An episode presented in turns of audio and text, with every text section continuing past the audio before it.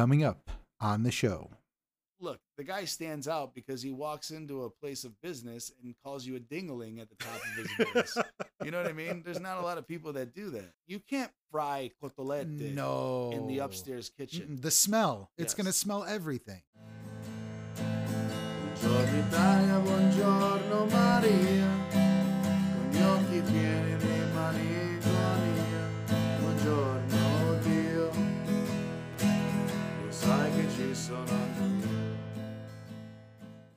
Welcome back to another edition of This Italian American Life. My name's Peter, and I'll be your host today. And I am Michael, Mike, Michael. I'm Michele. I can't, I can't. Yep, nope, that's the one. And this is Michele, our storyteller, and he's got a doozy for us today. All right, so Mike, before we get down to it, Yes. you brought up a very good point. So I think you you brought up a great idea. Go ahead with it.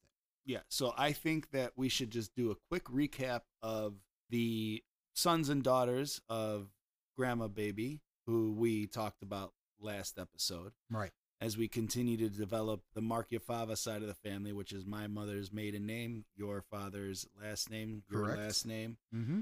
So we're kind of digging into that side of the family first. So as we discuss these different stories, we're going to say names like Zio Vito, Zio Nino. And for those listening that are our family members, that name means everything like they understand who it is. One hundred But percent. for the 0.02% of people that are listening that are not our family, Yep.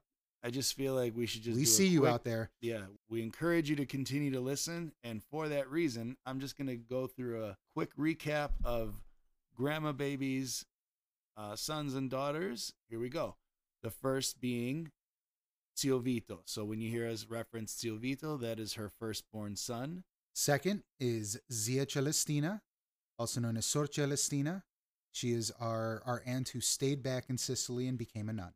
Then there's Zio Rossi, who's Zio Rossi to Peter, but to me, he's nonno because he is my grandfather. So whenever I reference nonno, that is her third born child. And he is followed by Zio Pino. Then the fifth born son is Zio Nino. Following Zio Nino is Zia Maria. Then seven is Zia Tina. Then eight is Zio Pietro. Uncle Pete.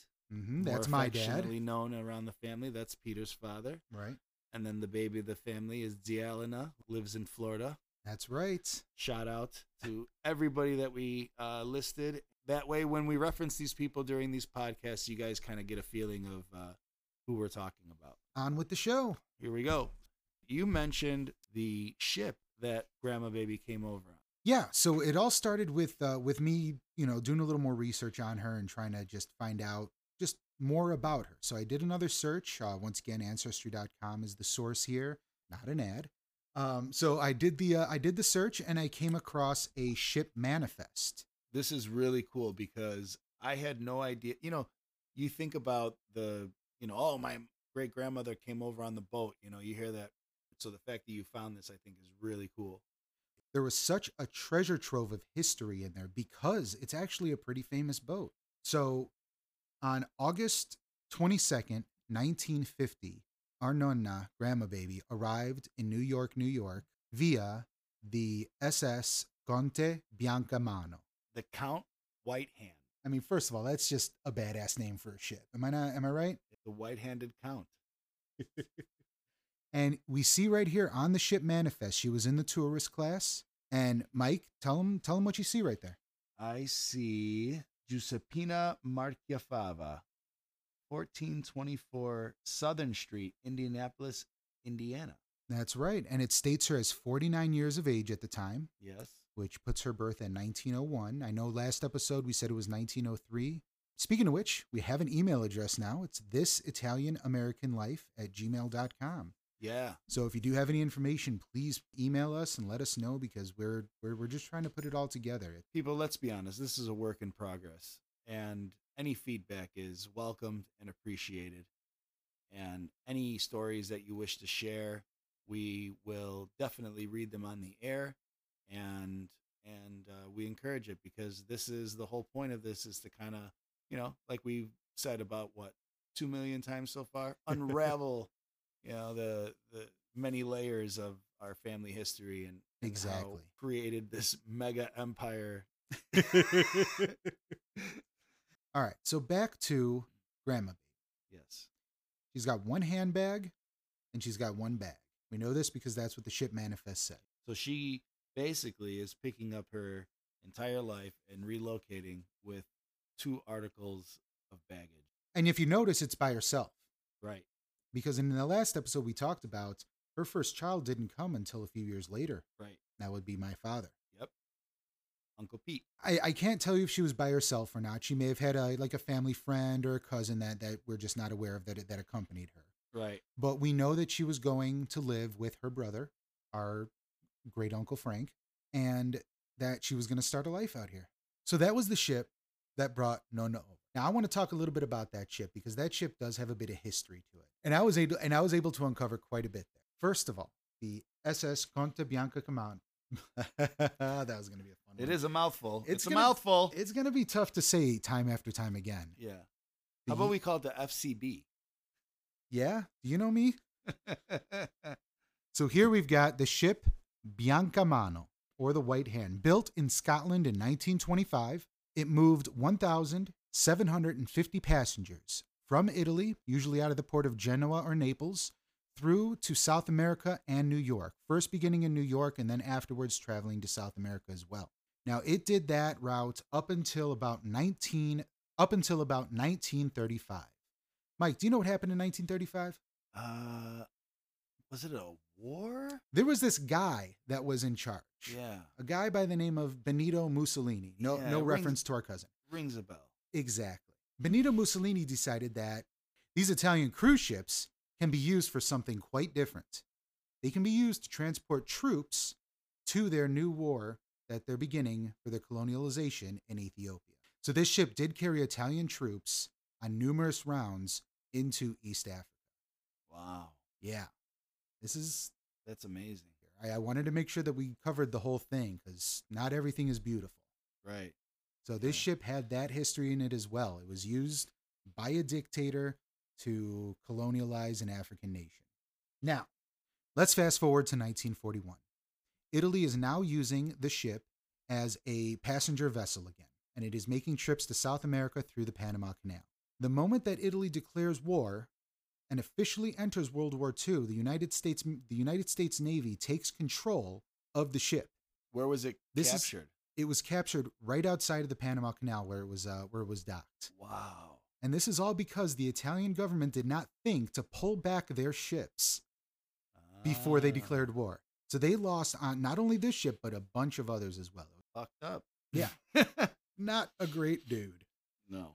During that time, after the US takes control of it, they actually use it. All right. They strip it of all its beautiful art and all the beautiful fixtures that it has, and it becomes the USS Hermitage. It ended up transporting 129,695 men to both Europe and Asia. So this ship ends up going around the world transporting US troops. Incredible. I mean, talk about just like like it's it's doing everything right now. This is like the little ship that could. Right. Right. They're definitely putting it to work. And you got to think, I mean, you know, especially during wartime, whatever's available, you're putting to use. you? One hundred percent. Yeah, you- you're not gonna you're not going to um, just let a good ship sit. Right. And the interesting thing is, is that the crew before they gave it up to the American government, they actually they completely destroyed the engine and made the ship unmovable. Oh, really? Yeah, yeah. so they- Sabotage? yes, quite a bit of sabotage. Ah. Let's fast forward to 1947. War is over. President Truman has decided he doesn't need these ships anymore. And he doesn't want to just, you know, bring them back into the US. He knows they belong to Italy. So he offers them to Italy for a 10 year lease of $1 per year. There must have been some sort of legal thing that had to. I I think it was one of those things where they were just like, yeah, we used your ship. It did great for us. Just take it back. Yeah. So after this, it goes back and it is completely revamped. It is modernized for the era and it is ready to go once again as the SS Conte Biancamano. And now it's carrying 1,578 passengers. So it's a little less than it was before, and it's got this new tourist class. And that is where Nonna Grandma Baby comes in. Ah, that's how she traveled over. That's how she traveled over class. in 1950. So this was still a relatively new boat. Right. And it continued taking people from Italy back to America, back and forth, back and forth until around 1960 Wow. when it made its last trip to Naples. It's a shame that we can't see that boat, isn't it, Mike? Ah, but that's where you're wrong. Is it? You can see it. In fact, you can still see the ship today that brought Grandma Baby to America at Milano's Leonardo da Vinci Museum of Science and Technology. That is incredible. The fact that you found that is mind boggling to me. I know. Just the like, fact that we could do that. Someday I, I want to actually go there. I want to make it out there and see this ship. I, I want to stand there and be like, yeah, that, you see that right there? Yeah. My, uh, my great grandmother went to America on that boat, That's right. on that Now- ship. Now, I use quite a few sources to put this story together. And what I'm going to do is I'm going to add the links to the show summary. Um, so if you want to see like the information that I saw and how I saw it, go ahead and uh, go to the show summary, click into those links. And while you're in there, if, if you're using the uh, Apple Podcast app, make sure that you give us five stars. Thank you so much for listening. Give us feedback. We do appreciate it. We've we've gotten so much great feedback. Oh, all the love and support that's coming our way through text message and phone calls. Robbie sent us an email. That's right. We're going to get to that a little bit later. Yeah, Rob Marchiafava. Mm-hmm. Big shout out to him. Big shout out, Robbie. Um, Or Robert. We're going to get to that. Oh, no, it's Robert. yes. So yeah, we appreciate everybody listening and uh, you know continuing to support us. It gives us inspiration to continue to do the show. It's been fantastic, Mike. And with that said, we're going to go ahead and take a break. We come back. It's going to be time for a fun story. All right, everybody. The history lesson is over now, and it's time for Stories with Mike. This isn't really like one particular story. It's kind of like a medley of just the experience of having my parents, whose first language was obviously Italian. My mother spoke much better English than my father, right? But they both had very thick accents. It wasn't that they would say things with an accent, that was just expected. Sometimes they would use popular phrases and things uh, that they heard, but then use them out of context Oh, yeah. and also get like one or two of the words wrong. And it just made it like so hilarious to hear because you know what they're trying to say right. and they just don't get it right, you know. And what they're trying to do is is is use you know slang. You know what I mean, like so like one of the things uh, I remember as a kid, my father would be like, "Hey, give me that big five, you know, Big five. big five, and I'd and I'd be like, "High five, it's high five. Yeah, yeah, give me the big five, I, you know." And I'd be like, "Yeah, it's high five. You know what I mean? But he would never oh, ever get Lord. it right. He would always say, "Give me that big five. to this day, he does it to my kids. You know what I mean? Yes. And this is like he used to do that to me when I was a kid, and now here we are, forty years later. He's still saying, "Give me that big five. And another thing he used to do, which was hilarious, you know the the give me give me five, right? Up high, down low, and then you go to do it, and you pull your hand away, Right. and you say you're too slow Yeah. right? Well, my father used to say, "Give me that big five, right?" And then he put his hand up high and he hit it high, and he goes down low, and you go to do it, and he'd pull his hand away, and instead of saying "You're too slow," he'd say, "You got nothing."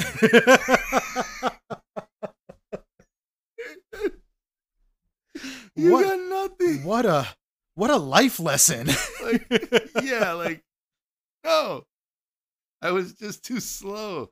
I got nothing. you got nothing. Another thing he used to um he couldn't he couldn't say was uh chase. He used to say chance. A story that he was telling where Right. and that dog he chance in the cat. Chance it. He chance it everywhere.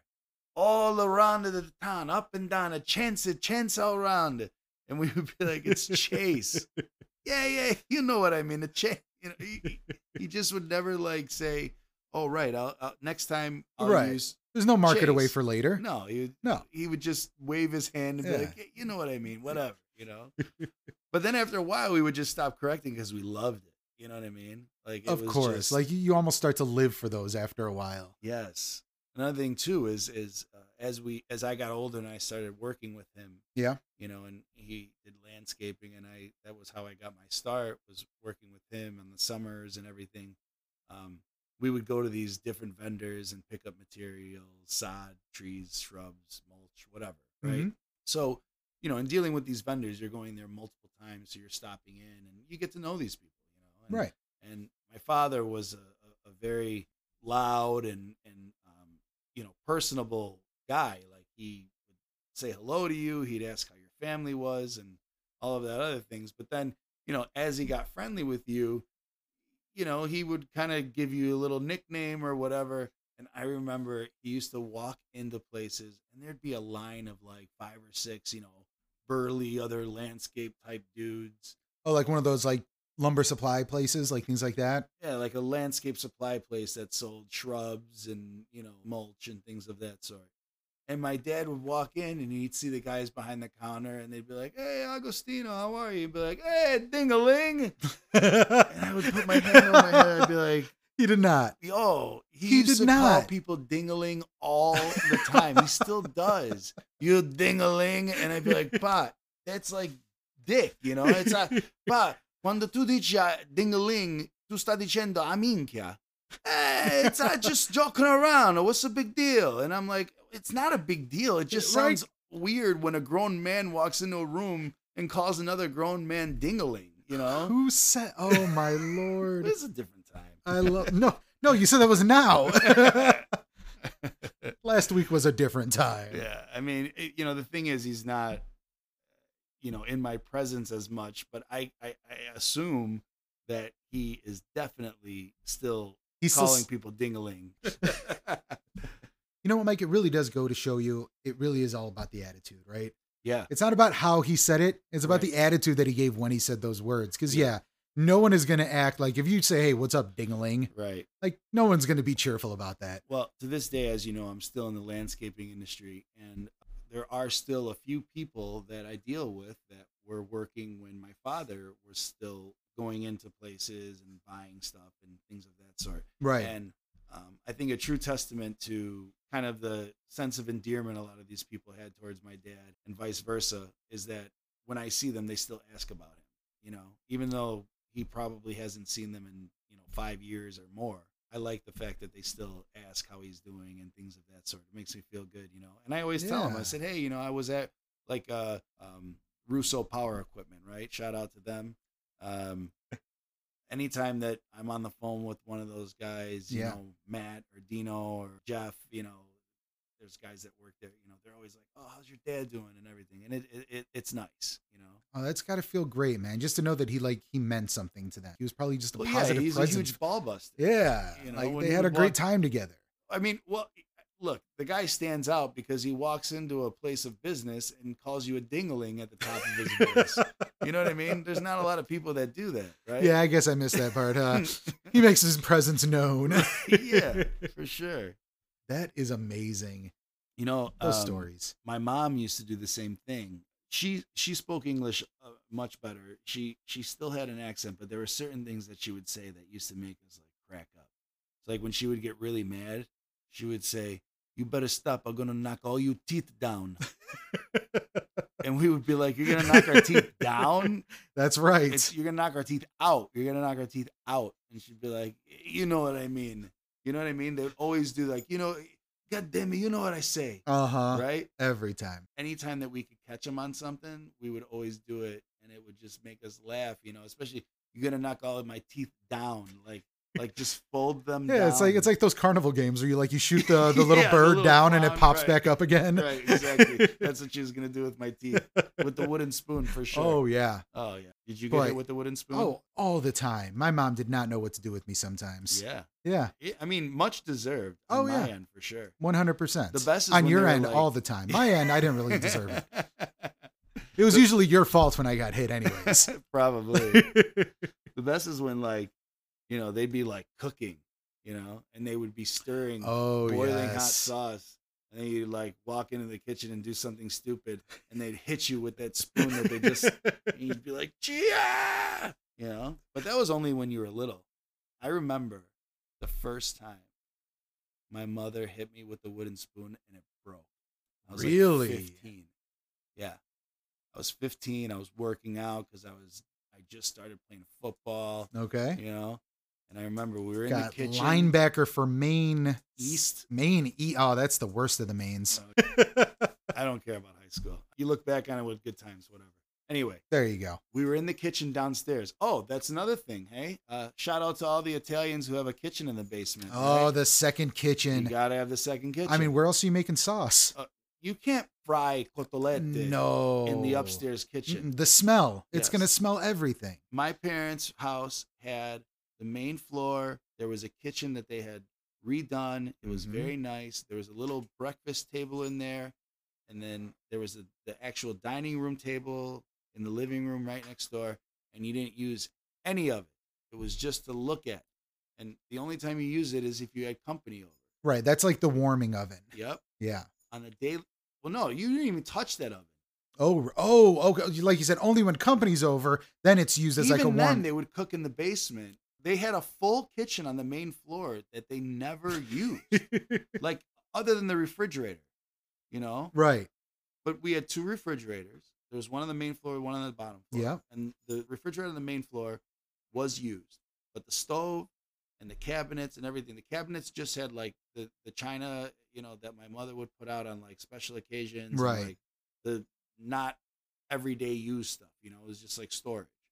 But the kitchen in the basement, that's where all the action happened. That was like everyday cooking, frying, you know, you name it. Oh, right. And of course, that one had like the big sink in it too. Yeah. When we moved to our house in Des Plaines in 1989, that house did not have a kitchen in the basement. My father installed one. You know, and, And they it weren't was- messy. It was just no, like not at all. But it was so well worth it too, because the best things came out of those kitchens. yeah, absolutely. I mean, the the meals that my mother would make, even on like a quick, you know, just something that she would throw together. Right. And back then, we used to have. That's something that's like completely wild to me now too. Basically, like almost like a three course meal every night. Like my father had to have pasta Mhm. every night, so my mother would make pasta. We would have pasta. There'd usually be a salad, especially in the summer, and the garden was in full go. Oh, of course. Always Fresh cucumbers. Yeah. Oh, the best. Yeah, sometimes you do ensalate con pomodori, Mhm. you know, and just just Oh, just the, the onions and the toma- tomatoes. Yeah, yeah, yeah, and like some really good bread. Oh, yeah. And a nice then balsamic vinaigrette. A meat. Sometimes she would do a roast. Sometimes you know we would grill. Little sandwich steak. Whatever it was, but Right. there was always the two. And like now, we have pasta, that's it. We have pasta. Right. Oh, we're having pasta. it's the course. Yeah. Exactly. You know what I mean? Yeah. It's It's, it's, so funny that we did like that was like normal, like every day, two courses, not three. I mean, think about how spoiled we were. Oh my god. I mean, like the the people that we like. I know the people I went to school with. Whenever like they'd be able to come to dinner at my house, they would love it. yeah. Like it would Yeah. just be like Set the bar super high. one hundred percent. One of my favorite things that ever happened was when she swore at me for the first time. Ooh, oh, these are always good and stories. well deserved. I mean, Okay. I, was a terror. You know, How but old I were would- you? I want to say I was maybe eight or nine. Okay. And when I'm talking about a swear, like you know, my mother would would say things in Italian, you know, when when we would act up, and it was like not the kindest of languages, but it wasn't like. So what I'm talking about here is the first time that she swore at me in like English. Where like a consonant ended the word, and it really hit home. Oh yeah. Yep. So, like I used I used to uh, give my mom a lot of a lot of crap, and not in a mean way. Like I used to just love to like tease her. And, Yeah. and bust her chops goes- a little bit. Right. And and me and my sisters used to do it all the time, and it goes back to like the things that she would say. You know, knock all your teeth down and Of stuff course. like that. You know, and she was so cute and like just you just couldn't help but like you wanted to kind of get a rise out of her because she would like half smile and half be angry, you know. It was just Mhm. like this cute Oh, little yeah. like banter that we would have, you know. and uh, I remember we were we were you know I don't know what I was saying or whatever, but you know I was I had gotten on her nerves enough to where I literally can vividly remember her stopping like I think she was probably in the kitchen cooking or whatever and stopping dead in her tracks and turning and looking at me right in the face, just completely deadpan, and just was like, "Fuck you, Michael." Whoa. and it was so deserved because I would, you know, I was I was busting her chops. I'm I, that's what I'm like notoriously known for, and I, I I was probably you know just giving her shit about something, you know, just teasing her or something. yep. And You and, pushed that wrong button. Oh, when she said it, I was dying. I could not believe it came out of her mouth. And to this day, wow. my sisters and I will say it to each other. They'll say it to me, obviously. you of know what I course, mean? right. and we just laugh because it's one of those things where like you never expect it to come out of your like sweet little mom's Of mouth. You know course. what I mean? But it- at the same time, it's like good for you. You know, good for you for like kind of giving it back to me. You know I mean? Right. She's like, all right, you know what? He's finally old enough to hear it. Let's do this. right. Oh man, what a what an amazing woman and what a great story there. I, I I've got a million of these. You know, like it's just when you grow up in a household, and I'm sure you have the same thing. Like there's Mhm. there's things that you're, you know, well your your dad did not have a, a thick accent at all. Uh, he spoke, from what I remember, there was only a few times that I recall him saying something with like the slightest accent. You Right. know what I mean? Yeah, no, I mean he only had an accent when he was speaking Italian. Yeah, and he spoke Italian wonderfully. Right. Right? He never he never Yeah, no, he never lost that. No. You know, obviously your mother spoke was came over so much later that Oh, right. That's that's how I know the Italian I know is because they both mainly spoke Italian in the house. Right. Right. That's the thing that I love. Italian is like almost musical. You know what I mean? Oh, 100%. Like, it- it's a it- very melodic language. yeah. I, I It's just beautiful. That's why everybody loves it. Yeah. You just grew up kind of hearing that on the normal, you know? hmm It's one of those things where you do kind of take it for granted a little bit, though, isn't it? I honestly, by the time, so growing up, my first language was kind of like broken English, Italian, you know, like, and then you go to school. And they teach you English. Right and you're immersed in that so Yeah. you know it kind of goes by the wayside and at that time you know my parents were speaking english a lot to us in the house because um you know it's just kind of like a little bit easier and and they were trying to practice as well you know Right.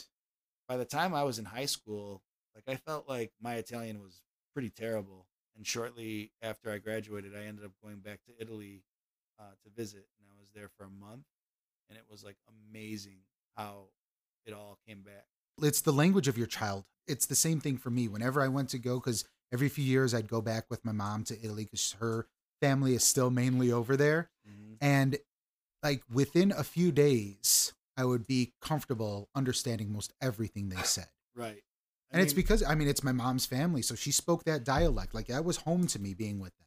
yeah. For me, like I always understood Italian. Like there was never a time where I could remember where I didn't understand. I just because I didn't use it enough, when I would answer somebody, it sounded, you know, it was very broken. Right. And Americanized too. Yeah. Yeah. And then when I went back, that's when it like kind of corrected it, you know, itself Mhm. and I was able to speak way better. And then now I went back in 2019 and I was much better than I was in 1997 when I first went. But even then, like it still took probably a good couple of days to like really feel like I was like back in the rhythm because you're immersed in it. Right. And it's not like your dad was going to give you any hints either. Well, no, I mean he, but I understand it.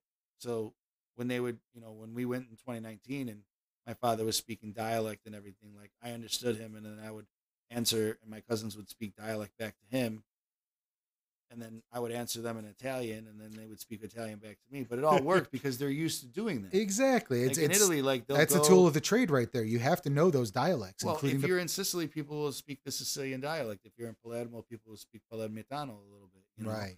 that, I think that's one of the most beautiful things about the Italian language is that you know those different dialects are there, but yet there's still the kind of national language that I mean, uh, that's the thing. Italy wasn't a unified nation until what 1900. right. Before then, it was just a number of city states that just kind of worked together. I say right, like I knew that. You knew that. I, I, it didn't. Not like I, I know, but I don't know like the specific like the fact that it was 1900. You could have literally said in 1903, and I would have been like, right. well, now you're gonna make me double check. And where are we? The proper unification of the country is 1871. So I was close. I'm gonna give myself that one. That was pretty Yeah. close. Honestly, if you were on Jeopardy, you would lose. But on this game show, I'm gonna give it a pass. Man, the fact that you bring up Jeopardy just makes me think of my dad again. Your dad used to watch Jeopardy. Oh my lord, he could answer every question before the people did. It was ridiculous. Wow, He loved that game. really? Do Mm-hmm. you know what game my dad loved? What's that? Wheel of Fortune. We're gonna save that for another episode. Really? We are. Because right now we're going to take a break. Okay. And when we come back, we're going to do a mailbag. Ooh, I like that. Sound good? Love it. All right. We've got a mailbag. Mailbag. Mailbag. Whoa. That's a Tarantella mailbag. There you go. That's how I, I, I picture like the if there Italian. a- if there was a mailman that was delivering this mail Mhm. as he would walk in to drop it off, like if this was like a kid show, Oh, I see what you're that's the here. music he would like jaunt into. The- like the Italian Pee Wee's Playhouse. Yes. yes. Perfect. Buongiorno, ciao per la posta per te. Ma grazie. so the first email that we got was from our cousin Enza Vicari. Enza is the daughter of Zia Maria, and I actually hung out with them this weekend on Sunday, and I was introduced. I'm party, and I was inducted into the chauffeurs club for the aunts and uncles of the family. Oh wow. Yeah, I'm very proud to say I think we're getting pins. I'm not quite sure how it works, but and Jack and Josie, of course, hosted. It was a wonderful time. And that's how Enza sent us this email. So Enza Vicari, right? And who is she the daughter of? Zia we have referenced, so you should know That's who we're right. talking about. So one thing I want you to see here. So she sent us two documents. They are two family trees um, that that that she was kind enough to uh, to share with us. They've been putting together for years now, and in one of them they've got some great photos. We actually have a photograph of Nonno Damiano on here. That's the only one I've ever seen ever. Same. Yeah. That I have seen that one before. And right, it is the only one I've ever seen. And it actually is a new picture of Grandma Baby as well. Yeah, that picture right there is her younger than I have ever seen her in any picture. 100%. It's it's such a and she's smiling in it. The Mhm. thing you got to know about Italian families, especially back in like, you know, even up through the 70s, nobody smiled. Yeah, Nobody smiled. yeah. Unless it was like a candid, like kind of capture moment, but like if they were like gathered around to Mhm. pose, it was like uh the photographer was like, "Hey, um, look like you just dropped your favorite bowl of pasta on the floor." and that was the only thing you had to eat for the rest of the day. And that was the look that everybody gave the camera. it was just this sullen, like, yep. we're here, we're taking a picture. We don't really want to be here to take a picture, No. but we're doing it because, I'm being forced to chronicle my existence. yes, exactly. Mm-hmm. Like, I would much rather be out playing scopa right now. One hundred percent. So so this picture of Nonna is is quite beautiful. Absolutely. Um, I, I love it. Once again, I'll share everything I can in the summary through the links. Um, but we've also got a lovely picture of Zia Celestina, just smiling once again, like like we were talking about on that previous episode, just a, a shining beacon. Absolutely. And she looks like a Marchiafava, 100%. Oh, very much through. so. through and through. Yeah, if we could put these links up um, in the summaries, uh, we you know, and you guys want to check them out, it's really really cool. So thank you very much, Enza, for that email. Thank you, Enza. We appreciate your love. appreciate you reaching out. The next email is from a now I don't quite reckon out who is Robert Marchiafava. I don't recognize this name. Do you recognize that? No, No. I've never referred to him as Robert in Now, my life. I, I've got a cousin Robbie. Do you think that's like that can't be who this is, right? Because he would just he'd be Robbie. Rob, Robbie, Roberto, Robertino, but not Robert. That is not somebody I know. Right. So we're we're gonna take this one with a grain of salt. It may be a prankster, but we're Yeah. just gonna say He did put in parentheses. he wanted to bring us an idea for a subject of a new show, and I think it's something that we can dig into a little further here, Okay. and that is real names. Right. Because English was the second language for a lot of our family when they had their children, names were not quite spelled or used as they should have been. Oh yeah. Uh, a great example of this that that Robbie Robert brings up is our cousin Danny Rotondi. Danny is Zia Lina's child, who is Right. the youngest. Right. And Danny, his name is D A N Y. It was it was Zio Pasquale apparently who forgot the other end. Now the interesting thing about Robbie here is that his name on his birth certificate is Robert, not Roberto, Ah. not Robbie, and he is named after the actor Robert Wagner. What? Robert Wagner, From Hart to Hart? the Hart to Hart Robert Wagner, Wow. the guy from Austin Powers, if I'm not mistaken. Yeah, he ended up playing like his number two. That's right. Oh, I'm calling Rob number two from now on. a number two. Roberto number two. And one other thing that Robbie shared with us he loves the show. He loves the music. We all love the music. I don't know if you know this, but that was Michael strumming on the guitar there. Oh, I wish you Very well done. Yeah, right. We have no budget to buy music. Therefore, we had to deal with me creating the music, which is Oh, but it's it's still illegal. We'll figure it that is out a later. comedy show. I mean, I mean, at the end of the day, we are trying to make fun of uh, You know, words. Words. So hearing those, hearing me sing is pretty funny. So yes, Robbie loves your voice. Uh, It's well, it's melodic and dramatic. He he didn't say any of that. I'm just assuming he said that. So one thing Robbie wants us to do is incorporate current Italian weather and of course Serie A soccer. Is that better? calcio. No, you know what? I'm not going to go with calcio because calcio is just a nickname. It's the same thing as soccer. I. So, Robbie, this one's for you. The weather in Palermo right now is 47 degrees Fahrenheit, Minchia friddo. sunny and very cold for this island paradise. Mette la giacca, mettela. Do- do- dove la flasciacollo? So, hope that worked out for you, Robbie. we love was- you. Amazing to hear from you, and I, I look forward to hearing from you many, many more times going forward here, man. Absolutely. Thank you for uh, supporting us and your emails. We encourage more. Yes. And speaking of, if you do want to email us, be sure to email us at this Italian American Life, all one word, at gmail.com.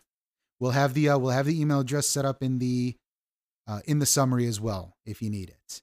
For this round, that will do it. My name's Peter, I'm Michael Spatola. and you've been listening to this Italian American Life. See you guys next time. Buonasera. Buonasera. L'italiano vero.